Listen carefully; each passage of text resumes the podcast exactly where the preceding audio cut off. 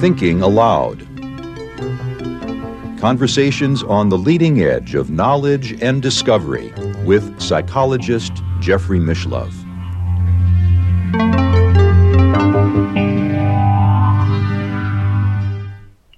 Hello and welcome. I'm Jeffrey Mishlove. Today we'll be exploring psychokinesis.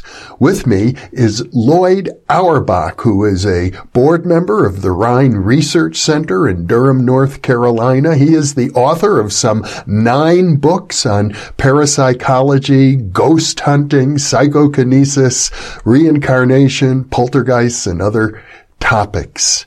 He's also an experiencer of psychokinetic phenomena. Once again, this is an internet interview and now I'll switch over to the internet video. Welcome, Lloyd. It's a pleasure to be with you once again. Thank you, Jeff. Great to be here. We're, we're going to focus today on psychokinesis or mind over matter. And I know you've approached the subject both as a researcher and as, uh, I guess the best way to put it is a, a person endeavoring to learn how to produce psychokinetic effects. With the intention of trying to understand from an experiential perspective, yes. And, because there are many different approaches to psychokinesis. Some people do it for healing. Other people use it in the martial arts. Uh, I think they have very different mindsets. Well, I, you know, they, they probably do have different mindsets, but, you know, there's such a range uh, when we talk about psychokinesis. My book, Mind Over Matter, one of the things that came out of a lot of my discussions with Martin Caidin, who is mentioned prominently in my book, um, Martin, just kind of to mention this to the viewers, was the author of a book called Cyborg, which became the Six Million Dollar Man. In fact, he was a consultant on that show and helped create the Bionic Woman. But more importantly, he was a consultant to NASA for many years. He was an aviation expert, wrote tons of science fiction, wrote a lot of nonfiction, and convinced me that he could do psychokinesis. Is kind of a odd story. Um, but as we talked about PK, because he'd done actually research on bionics to actually write that book, Cyborg, he did research on some very interesting areas uh, scientifically. He felt, and I, I completely agreed, that our minds affect our own body. That is psychokinesis, whereas many of our colleagues will not consider that PK. They'll say it's got to be outside the body for that, that effect. I, th- I, think from a research point of view, people do say it has to be out of the body, but I seem to recall even J.B. Rhine suggesting that, you, you know, if I ask you to raise your arm when you want to, like so, uh, that seems to be mind over matter if ever there was. Absolutely. And which is why, you know, my book actually starts with that perspective and then it kind of moves forward to where we get to points where you're affecting things outside your body. Yeah. And one of the things that I wanted to do in the book, I mean, very honestly, when I wrote the book um, initially, uh, I was planning on doing lots of interviews with some sports figures, professional athletes. Uh, my dad was a producer, uh, sports producer. He had worked for NBC Sports for many years, was doing the Rose Bowl internationally. And I had met a number of professional athletes through him, and he still was good friends with some of them. Unfortunately, the publisher didn't see fit to give me enough money to do that or the time to do that. So I based it on my previous encounters with athletes and other research I did, and talking to uh, the few that I was able to talk to. There's a really interesting thing about psychokinesis when you look at it, and that is it fits in with what sports psychologists talk about. It's all human performance. And to me, the, the, the, key element of an illustration of how this works on us, on our bodies, there's two. One is the placebo effect, which absolutely has a positive, or the nocebo effect has the negative effect. Yeah. And then the other is Roger Bannister running the four minute mile in 1954 after everyone said that was not physically possible. And then people did it once they saw he did it, many people did it. So it's this idea that we set limitations on ourselves that I really wanted to talk about in that mm-hmm. book. In terms of the four minute mile, I think it's fair to say they trained harder. Yeah, they probably did, but you know, you have physiologists who were surprised and other people who were surprised that somebody could actually do it. Mm-hmm. Uh, it's that idea of impo- what's impossible. I mean, that's the problem, is that we set these limits physically and also mentally on ourselves, psychologically. And that is a good part of what human performance psychology is about, getting past that. Well, but in athletic performance, it's fair to say that records are broken every year uh, when it comes to running. They are, although one of the things I learned from my dad and from some of the athletes I talked to um, before my dad passed away is that the, the, there was a slowdown uh, in professional athletics. And the slowdown, and even in amateur athletics, is because of a immediate suspicion of performance enhancing drugs being involved. I mean, that's gotten so way out of line over the last 25 or 30 years that someone who breaks a record may immediately be suspect given all of that, it would seem to me, in spite of the enormous lore amongst athletes, that sometimes they, they do things that would normally seem impossible, like basketball players who leap up in the air and seem to hover in midair longer than, than they should. People watch that sort of thing, uh, on on TV probably all the time. It's still uh, probably the case that athletic performance doesn't lend itself very well to parapsychological investigation. No, I, I, would agree with that. I think it's more the mindset and getting out of your own way that lends itself to our work in, with psychokinesis. But but I will say this, since we we're talking about athletic performance, Ted Owens, the PK man, whom whom I researched for some ten years, used to like to use psychokinesis to hurt athletic teams. He would. Uh, he he would sit on a Sunday afternoon and drink a bottle of scotch and have three TV sets in his living room with three different football games on. And he would pick the team that's favored to win and cause them to fumble the ball. And uh, and a test of this ability was done by Max Vogel who was a researcher working with Mensa. Ted Owens was a member of Mensa. And Max Vogel reported that uh, one season he watched watched Ted Owens for the whole football season and claimed that he had a 75% accuracy rate uh, using psychokinesis to cause the underdog team to win. Uh, you know, I, I have no problem accepting that. Uh, you know, I think that sometimes the crowd may actually be influencing things that are going on on the field. Mm-hmm. Ted Owens said he could have done even better, but uh, just causing fumbles uh, isn't necessarily enough if the losing team doesn't take advantage and score. that's right. Yeah, if the losing team's really bad, then that's not going to help at all. But but it would it's interesting that uh, athletes might use psychokinesis to improve their performance, but a fellow like Ted Owens, a uh, shaman type of magician type of person, uh, might use psychokinesis to cause fumbles. Well, and the question becomes then um, if athletes become become aware of that, do they hire their own shaman to counteract that kind of thing? Yeah. Ted Owens tried to sell his services to various athletic team owners, and, and that never worked well, even though I think occasionally several of them would test him. The problem was eh, he, he did, he came out uh, well, they, that he was successful in those tests. Then he demanded that they hire him on a full-time basis, which they were not ready to do. So uh, it caused a, um, conflicts with those people, to put it mildly. I can only imagine had they hired him and he had shown to be active, the NFL would have come out with a rule against hiring people because it's cheating. I, I, guess you'd have to say it is cheating. Well, I do remember another uh, test. I don't know if you knew about this one, but back, I believe it was in the 1940s at Duke University, J.B. Rhine uh, decided that he would uh, test uh, in, in, basketball games rim shots. How many of the rim shots went in uh, as opposed to bounce back out of the basket uh, for the home team as against the opposing team? He felt that the crowd would use psychokinesis on the rim shots so that more of them would go through the basket. But I, I don't think he ever published that study.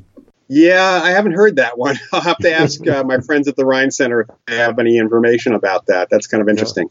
Yeah. The, the various ways in which psychokinesis manifests can uh, include, amongst other things, the martial arts. And I know you had a, a martial artist uh, give you some training in psychokinesis. We there was a martial artist. He's still around uh, in Ohio by the name of Guy Savelli uh, who did kung fu and other martial arts. He had presented himself to some researchers. In fact, I had uh, spoken to Bill Roll, our late colleague, about Savelli because he had tested Savelli, as apparently had other people at one point. And he ended up at the American Society for Psychical Research in New York, where Karlis Osis and Donna McCormick did some work with him.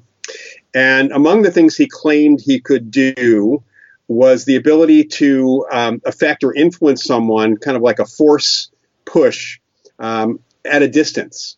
So one of the tests that we actually did was for him to it, try to influence based on random movements um, a subject while watching them on a video camera from an isolation room. He was given random movements to get the subject to move forward, backward, side to side. I was that subject. Um, I had no idea what what these things. One one could say that perhaps I was clairvoyantly tuning in to the or telepathically to what he was supposed to do. But at one point, apparently, he had several pushes in a row to push me backward, and I almost fell over because it felt like somebody was shoving me at that point. Very impressive. We also had him uh, try to break an infrared photoelectric beam, like you would use for uh, home security. Uh, there was a candle on the other side of that, a couple feet away, and he had claimed that he could actually influence or knock out the candle flame. So he did his thing. The candle flame flickered. It didn't actually go out, but the infrared beam did break. It did stop. It, something had interrupted it. And then he taught me and Donna how to do this. Our mental.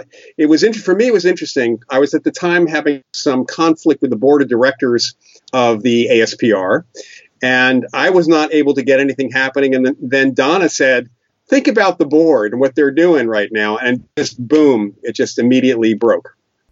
In, in other words, he was trying to use anger or frustration, negative energy, as uh, to power the psychokinesis. In effect, he was trying to get an, trying to get an emotional rise out of me to do it. Yeah, that was it.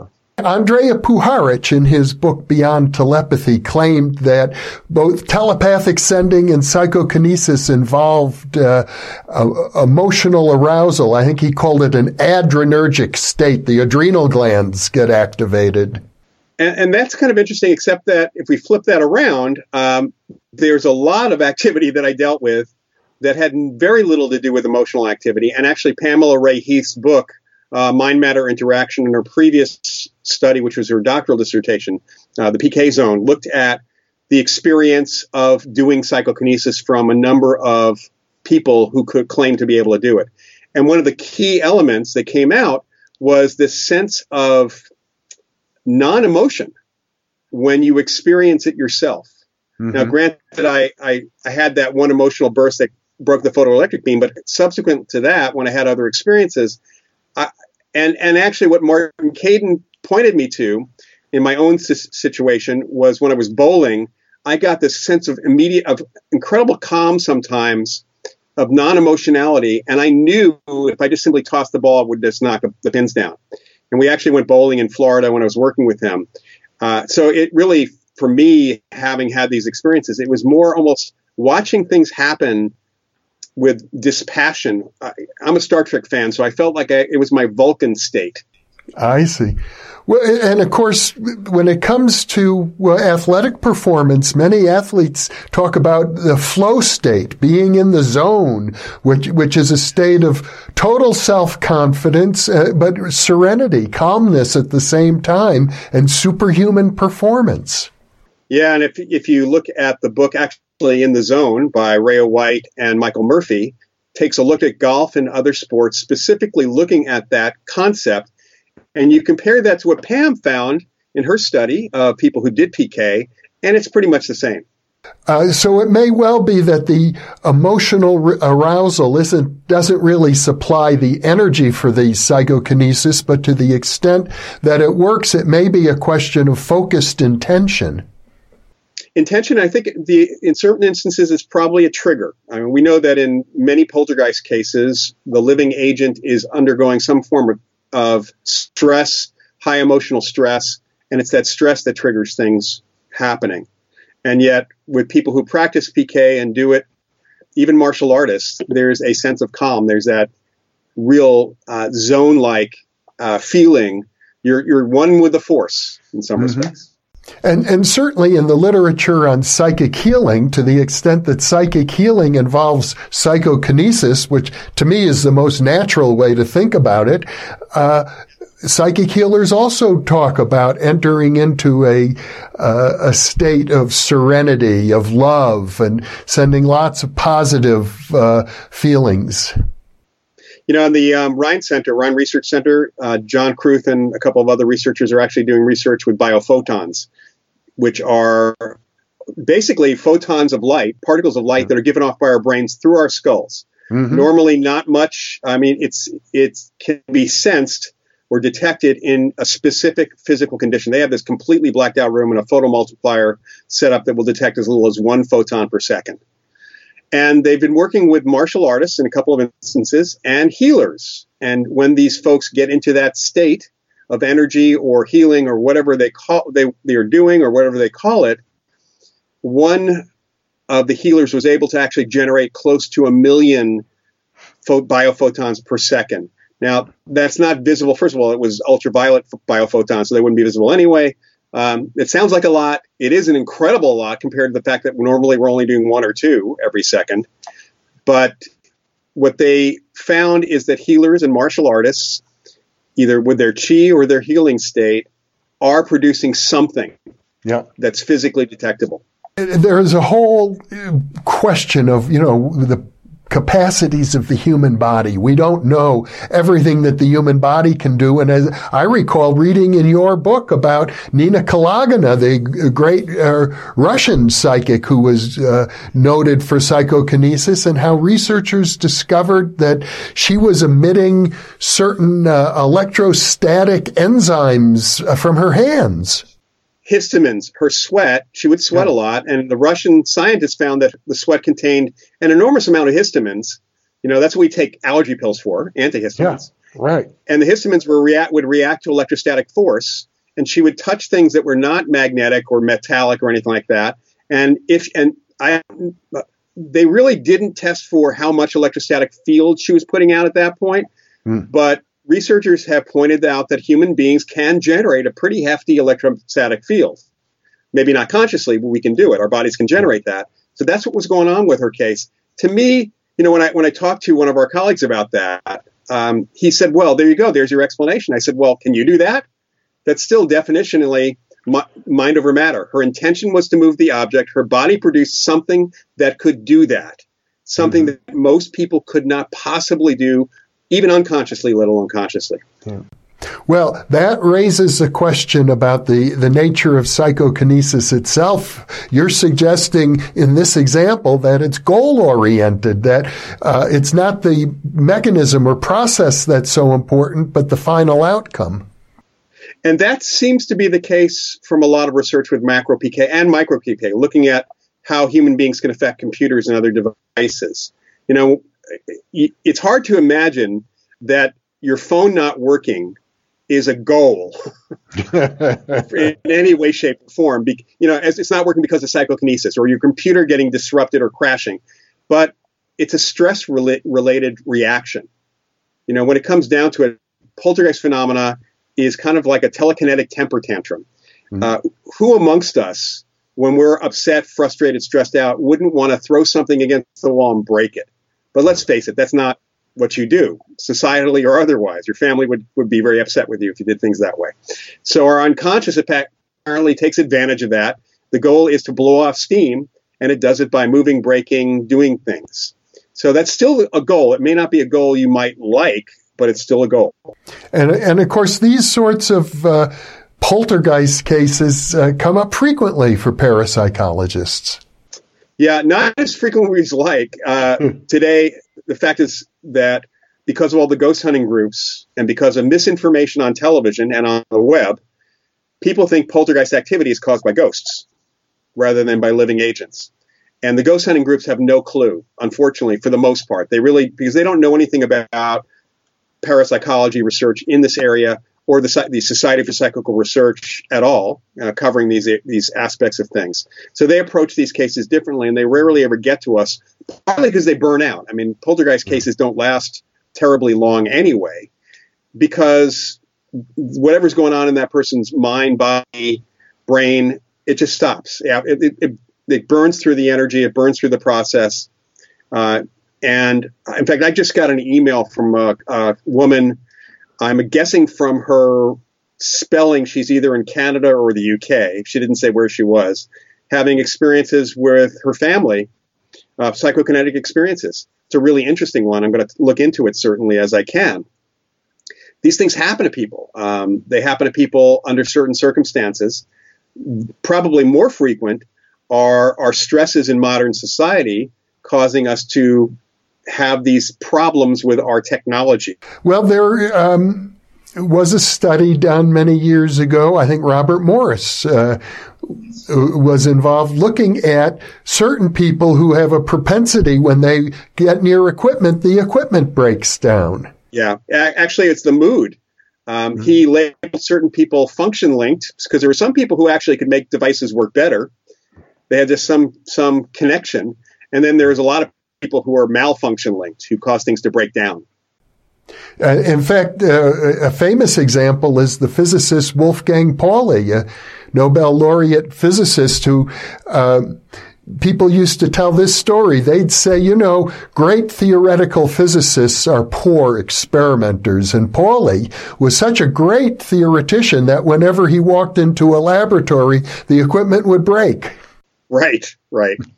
Yeah, you know, it, it's really interesting how um, there are certain people. One of the things I've loved to do over the years is I in college I met some folks who claimed that they couldn't wear watches. You know, they put the watch on, it would stop. It didn't matter what kind of watch it was, whether it was wind up, whether it was electronic, you know, battery driven. They couldn't wear watches, and mainly because somebody I dated was late all the time and couldn't wear a watch. I mean, I saw the thing stop all the time. Mm. I thought maybe the people who can't wear watches have an issue about time. Mm. It's not as important to them to be on time or to have that. And and I've just, you know, anecdotally have asked people this question, and the people who can't wear watches do have a problem with time. Uh, well, that's very interesting. So you're suggesting it m- might have to do with the psychological dynamics. Yes, there's a mm-hmm. goal. The goal is if I don't have a watch, I can't be on time. I don't have yeah. to be on time. Nobody can blame me for not being on time. Jule Eisenbud, in his book Parapsychology and, and the Unconscious, uh, looks at that uh, from a Freudian perspective. His concern is that people who have self-destructive psychological complexes, if they also develop uh, psychokinetic or extrasensory skills, those abilities might end up uh, working in the service of a self-destructive complex to the detriment of the person involved. Yeah, I would say that that would be the case. Yeah. I've occasionally run into people who have had uh, horrific experiences uh, uh, of a psychic nature. Uh, I mean, for example, uh, psychic attacks. Um, one of the cases that I had, a poltergeist case that I had at JFK in the 80s, um, was a woman who claimed to be physically attacked by some invisible. Well, she claimed it was this big shadowy thing. Um, humanoid but not really human yeah. that would grab her by the throat and just really squeeze. You know, never killed her, but would right. do that. And when she came into JFK to meet with myself and Sharon Sharon Frankmont, formerly Sharon Salfin, um, she showed us the marks on her throat. Yeah. She she also had a witness who saw the marks appearing. And when Sharon and I actually went to her to the, her mother's apartment where she was living, she had an attack in front of us, and I saw her throat bulge out and basically depressions on one side of her throat go in and one on one on the other. Um, I yelled at it. It stopped, which in itself is a little unique when you think about it. If it was an outside force, uh, Sharon, who was a, also an amazing intuitive and psychic, detected nothing, which is, by the way, the case from psychics in poltergeist cases. And then we come to find out in further interviewing, a couple things came up that turned out to give us the psychological key to what was actually going on. And so it, it all boiled down to there was a very good psychological reason that she was shutting herself up. Because at the time she was starting to see a therapist about recovered memories of her father molesting her as a child, and she was embarrassed and guilty about it. Yeah. And the attacks and bad nightmares started around the same time. We even found the mm-hmm. trigger of the whole thing. So, what we see with psychic attacks when there are physical effects is that they're psychosomatic in the sense that the psychology of the person is causing them typically, even though they can be physical effects and I would say psychokinetic effects. So, in this instance, where you saw the uh, depressions on the throat, that would seem to be a physical effect caused by her mind. Yes. Yeah, you know, and hypnotherapists and hypnotists talk about uh, very suggestible people. Uh, and I've seen this happen once, by the way, uh, where the person is under hypnosis and the, the, the hypnotherapist says, This pencil is a red hot iron poker, touches the skin, and then they get a blister yeah. immediately. And there's absolutely nothing hot about that pencil at all. It's just that the, the mind causes a reaction in the body. Of course, this is an example that would lead some people to uh, cultivate more of a, skeptical attitude towards psychokinesis. And I know your uh, writing partner, Ed May, is, is such a person, a very prominent parapsychologist who doesn't believe that uh, we have yet obtained good evidence for psychokinesis. And in fact, I think it'd probably be fair to characterize Ed May's position as saying that we probably never will obtain evidence for psychokinesis. I think that's probably characterized Ed correctly, but uh, at least I've given him something to think about because he was the one who actually found through the Russian interaction that Nina Kulagina was exuding histamines, and I and we had the conversation. I said that's still psychokinesis, so it's a matter of definition. Uh, yeah. Uh, and and actually, Ed has mentioned that he's done taken a look, and the human body can produce enough electrostatic force to move an object. Mm-hmm. But if that's intentional or even unconsciously intentional, that's psychokinesis. We now know for that specific instance, that's the motive force yeah. that did it, but it doesn't mean that psychokinesis doesn't exist. As a mystical right. force, it probably doesn't, but as a real thing, that's a different story. I mean, the most impressive instances of psychokinesis are, are those that occur at a distance so that there's no possibility of any kind of physiological, electrostatic, uh, uh, or electromagnetic uh, interference. Yeah, and actually working with Martin Caidin, uh, before I started working with him, uh, he had worked with some guys from NASA and some other researchers. Uh, not in parapsychology. I mean, he, he had actually communicated with Bill Roll and a couple of others who had worked with him for a little bit. But he had buddies at NASA who were interested in this. And in one instance, um, and I spoke to the guy who was involved in this, they had Marty three miles away from a chamber in which his target was placed with a video camera.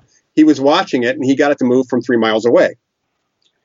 Oh. So there's that kind of effect. He also was able to sit outside a, um, a, a hot, an atmosphere chamber he had a friend at an archery company. Uh, the company actually produced um, arrows and other types of things that had to be aerodynamic. They had a testing chamber with different levels of atmospheric pressure. They put a, one of these targets, which spins if you blow on it, granted, hmm. in this in this chamber, reduce the atmosphere to um, one one hundredth, as I recall, of an atmosphere of one atmosphere. They had a fan inside, which they turned on by remote control, which was spinning but could not turn the object. And Marty sat outside, and when they asked him to move to make it move, it moved. That's very impressive. It is, uh, and again, in this case, I don't know that the electrostatic force could actually move through the the walls of the chamber no. to actually cause that item to move, not without causing some other disruption. No, it doesn't. It doesn't seem like electrostatic force at, at all. So, yeah, I understand that there are many people, uh, groups of people around the world who train people to perform psychokinetic tasks by doing just that, taking a, a little paper pinwheel on a pin and maybe putting it inside a glass jar to remove uh, wind effects and then having people concentrate on it. Yeah, you know, it, it's interesting. I remember seeing that for the first time in a movie from 1968 called The Power with George Hamilton and Michael Rennie and Suzanne Pleshette. It's a great movie, great psychic movie. Um, and then I was taking a series of mini course classes with John Bisaha and Brenda Dunne at Mundelein College while I was at Northwestern. And we had a woman, he, they had uh, taken the bottom off of a huge glass water jug and put one of these targets under, you know, in it. And we all were trying to move it. It was a class, one class on psychokinesis. And one woman, this older woman said, I can do that. And she sat there and caused it to spin with no problem. So that was really interesting introductions. So when Mart, when I met Martin Caidin, he said he could do this. I found out his story is that he was challenged to do this by another writer by the name of G. Harry Stine, uh, who had written a book called Mind Machines You Can Build uh, about the, the psychic pinwheel and about things like uh, similar types of things. And uh, I have Marty's, in fact, parts of Marty's journal as, as the learning process are actually in one of my chapters in my Mind Over Matter book. Marty gave me permission to excerpt that. Uh, it was a fascinating read. I have the actual original journal, and uh, just what he went through mentally until he kind of got it was, was, the gyrations he went through were pretty interesting in themselves. But uh, Marty and I taught other people. I continue to teach people to do that, and we also I also run spoon bending parties because those are kind of part and parcel of the whole process. Well, thousands of people have at this point in time gone through spoon bending parties and believe that in, in those uh, completely uncontrolled context, of course, it's a party, but that they have psychokinetically bent silverware. And I often hear them say they talk about something called warm forming, that it doesn't get hot, but it gets uh, molten in, in effect. Yeah, it gets molten. Well, in the sense that it, it, it plasticized, I think you might say. Um, the phrase warm forming comes from aerospace engineer Jack Houck, who kind of pioneered the uh, spoon bending parties based to some extent on the work of Kenneth Batcheldor, mm-hmm. who looked at the psychology of psychokinesis and what we need to get past to be able to do it. Yeah. And the fun thing about the spoon bending part is, you know, there are there are people who are bending these bending spoons and forks they are in a slight altered state. They are bending them with strength. There's no question. You can see that happening. Sure. But then you see things things going on, like the spoons flopping over on their own. A spoon where the bowl is bent in half, which is from an from act, literally from an engineering perspective. I have one because I did one. Ed May cannot explain that one. Dean Radin also has one that he did. There's just no way to do it. Uh, in fact, as a psychic entertainer and mentalist and former magician, I happen to know some of the best metal benders in the world who are faking it. And when I showed one of them, who was by far, I think, one of the best, he looked at it at that spoon and he said, "Oh, you had to have done that with PK. There's no way you can you can fake that." so you have things like that happening. You have things happening on their own because of the psychological set. And yes, again, people are sometimes bending them with strength, but when you see somebody bend a one inch thick aluminum rod and twist it into a pretzel shape. And then later on, ask him how he did it, and he said, "Oh, it must be the friction that caused it to melt." Um, you know, at that point, you know that people are are looking for excuses. But you yourself have caused the bowl of a spoon to invert. I have during a spoon bending party. Doing, I have that spoon here. Uh huh. I want to show that spoon to our viewers. That would be great. But let's talk about what was your conscious experience at the time? The first spoon bending parties I went to were while I was a student at JFK. And then uh, I came back after being at, in New York for two years, so most of which I worked at the ASPR. Uh, and Jack Houck was still around, and we were bringing him up from Southern California and still doing the PK parties. Um, I, it's the same experience I kind of have today. It's that sense of detachment uh, that yeah, I'm very excited. We're playing, having we're having everybody yelling at the spoons. I'm, these things are kind of goofy, and I have to tell people that the goofier we are, the sillier we are, the more likely things are to happen, and that's pretty clear. In fact, at one of the part, one of the events I did two years ago, one of my students brought a woman who was a stand-up comic. And she was making so much fun of it. We were all laughing throughout. We had a lot of stuff bending. And then she unbent things people were giving her spoons and forks and she was literally straightening them out just just mm-hmm. like that with two fingers on either side so I my experience was we're having fun, we're we're yelling at spoons to bend, we're watching other people do this, and then you get this immediate this this temporary sense of, oh, isn't that interesting? Like again, the emotional detachment and holding a spoon in front of you, it just seems to want to bend a certain way.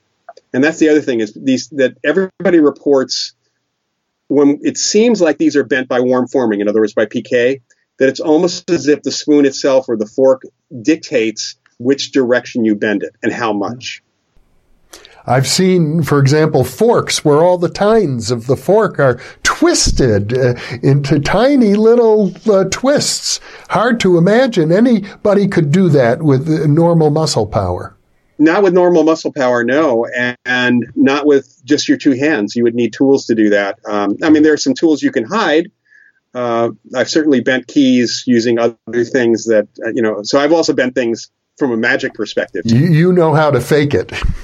Yeah, yeah, um, and there are there are fun ways to do that too. But it's it's a really interesting phenomenon, and every time I've run one, people people just love it. I will say that you kind of need a group energy. I think the smallest group I ever did was eight people, and that was a little tougher. Usually, ten or twelve people is the breaking point yeah. for doing this because you need people being goofy. Goofy is very important, and that uh, brings up the uh, thinking of uh, Kenneth Batcheldor, to whom you referred earlier. Yeah. So there's two things we have to get past. We have um, witness inhibition thanks to our society and our education. We are taught that these things are not possible outside of the movies and TV, and those things are not real. Or if a magician does it, also not real. So we have to get past even the reaction we have when we see someone do that. And that's partly the activity that you're doing. The other piece of it that Batcheldor pointed out was ownership resistance. That, yeah, it's great for somebody else to do it, but if I do PK, that makes me one of the X Men. it makes me weird. It makes me strange. And people don't like to be weird and strange most of the time. Uh, so it, we have to get past that witness inhibition and ownership resistance and that goofiness, the setting where everybody's doing it, the setting where everybody's yelling at spoons and trying to bend things, it gets to a point where you don't care anymore. And that's where we have to be. You don't care if you can do this. Uh, I gather that Batcheldor developed his approach by studying uh, some of the most successful seances from the 19th century. And what did they do? Yeah, I believe he did that, and I, am guessing I, I, don't know enough about where that all came from directly, but I know he worked with physical mediums. He looked at people who could claim to who'd claim to be able to do PK. Uh, of course, his work is also responsible in some respects for the Philip Circle and the Philip experiment. Yes, out of Toronto. Yes. Mm-hmm when we talk about, I'm going to come back to spoon bending now because I, uh, you may, you may know I sponsored Uri Geller's first major public appearance in the United States back in 1973 at the Zellerbach Auditorium at UC Berkeley. And at the, at the time I had a radio program on KPFA in Berkeley and brought Uri on, uh, the radio and we began getting calls, uh, from the audience that just having him on the radio, people reported spoons bending spontaneously in their homes and watches that hadn't worked for years started running. Uh, we, we got dozens and dozens of uh, reports of that sort. So I think that you could say that's a group effect as well. It is a group effect. You know, uh, Uri is a very controversial figure. Um, yeah. You know, I he he has always I know Uri a bit. He's always said he's an entertainer first, yeah. more than anything else. Um, I do believe he has real ability, but not all the time, because if you're going on stage, you have to you have to produce. So there has to be backup. I firmly believe, having taken a motivational workshop with Uri about 20 some odd years ago, Uri's superpower is getting other people to do PK. That's his superpower. It's not even doing it himself. He is so good at convincing people this is possible and real and that you can do it that he he gets people past that witness inhibition and ownership resistance. And I think it's worthwhile pointing out that uh, there have been metallurgical studies of uh, bent spoons and and other metals that have been bent that show anomalies uh, that you wouldn't find if the uh, metal had been bent using normal uh, means. You know, when uh, Jack Houck was doing his sessions at JFK, he had a metallurgist with him. I believe some of the studies are up on his website at jackhouck.com. And he took specifically um, certain spoons and other metal. He actually had hacksaw blades and other brittle metals with him uh, that the metallurgist had brought, which, if you bend them quickly, they snap. So they specifically did that. And in fact, um, I'm proud to say that I'm one of his, his subjects who bent things quickly and was able to tie a knot into a hacksaw blade. Whoa! Which they promptly took, and apparently uh, it was one of the things they analyzed later on. I mean, they did this for a lot of people over time. And typically in metal, you see grain boundaries. You see fairly specific, often crystalline structure of the grains of metal touching each other. And if you bend it, physically bend it, you have fractures and you have compression and other similar effects.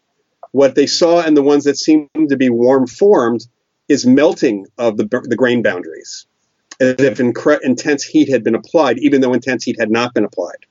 So there was definitely a difference in those particular uh, items. Now, of course, you don't do that with every item because that would take a long time. Yeah. But and most people want to take their stuff home with them.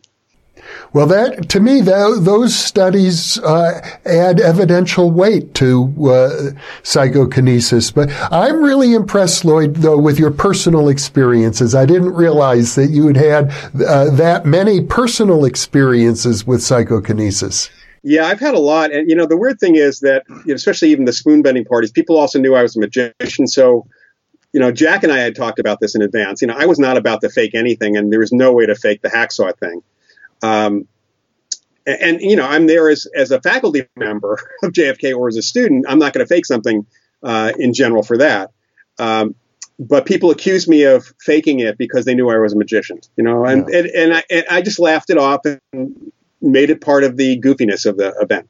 Do you find that uh, psychokinesis interferes or interacts with your daily life in other ways? It has on occasion. Um, I remember back in the um, late 80s when I was in, heavily involved with our former California Society for Psychical Study. I don't recall, I, I think I had just taken over as president uh, from you at that time. And I was doing a calendar on my Apple IIc computer, my simple Apple IIc, using a print program, the Print Master program. So I was printing it off, but and I was in a hurry because I had to go someplace afterward. You know, I wasn't even going to the meeting. I had to go someplace and hand these calendars out to somebody. So I'm doing this, and all of a sudden, the, the program I'm looking on my monitor starts cycling through and won't stop. So I pull it out, I rebooted the computer, did it again, did it again. The same thing happened. I called Broderbund Software Helpline, which at that time they were in um, Scotts Valley, I think. I don't know if they even have, if any of these companies even have helplines here in the Bay Area anymore. Mm-hmm. But I got it. I got into a call. Um, the guy tells me it can't do that. The program can't do that. I said, well, I know it can't do that. It is doing that. What do I do? So I go back and forth. He has me try a bunch of things. Then he says to me, how are you feeling right now? Pretty frustrated? I said, yes. He says, tell you what I want you to do here's my direct line. I want you to go take a walk around the block, breathe, come back when you've calmed down. Let's try it again.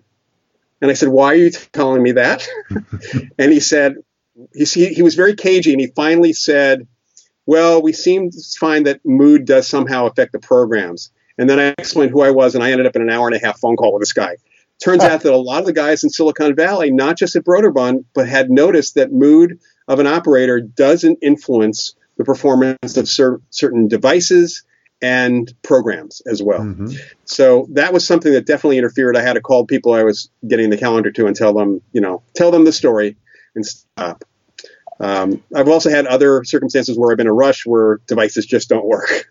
As you mentioned it, it seems to me that John Kruth at the Rhine uh, Research Center reported he did a study of exactly this and reported that the mood uh, did play a, a, a, role. In a case of he had a case of an electronic poltergeist, which is kind of what we call it. Honestly, what's really interesting to me is over the years, the poltergeist cases I've gotten have not been major movement of objects. There's been many that have.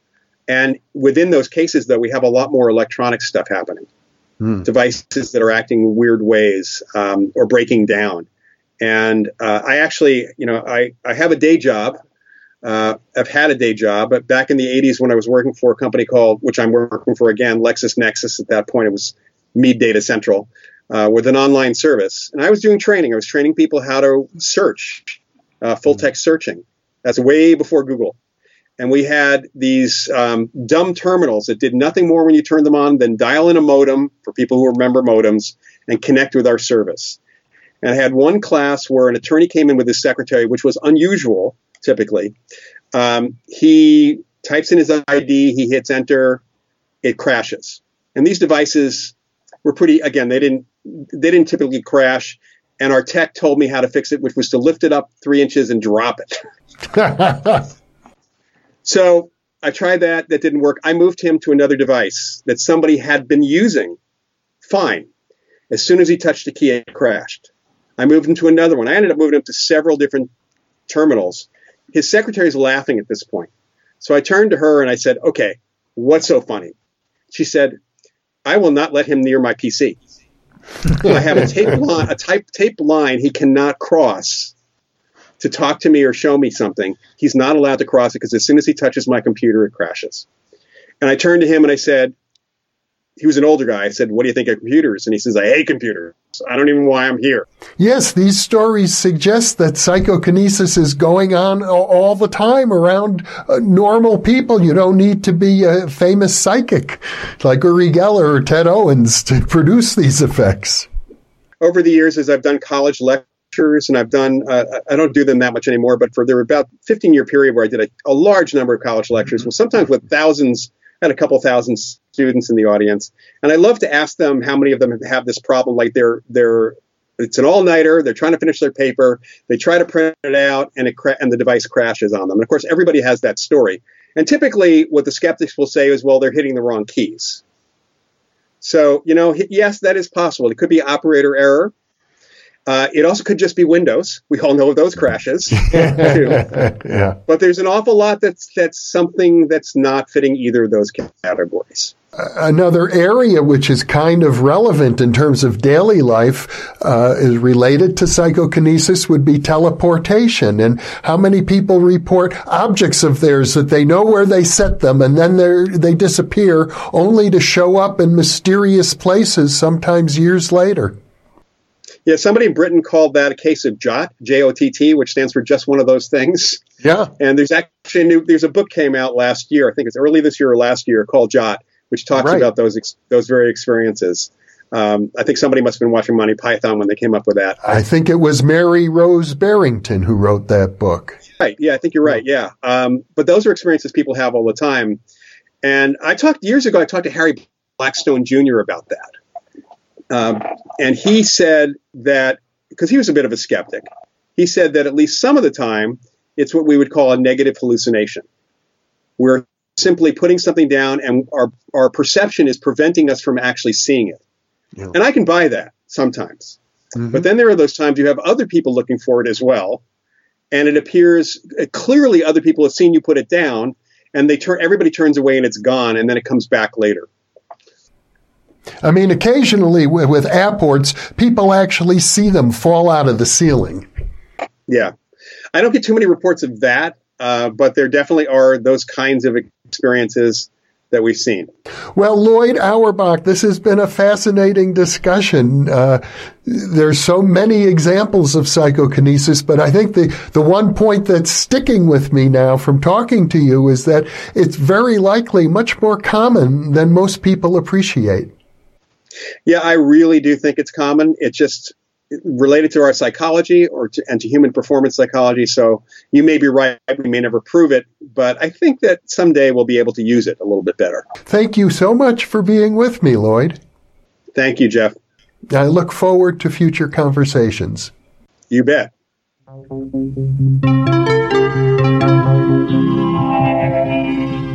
you.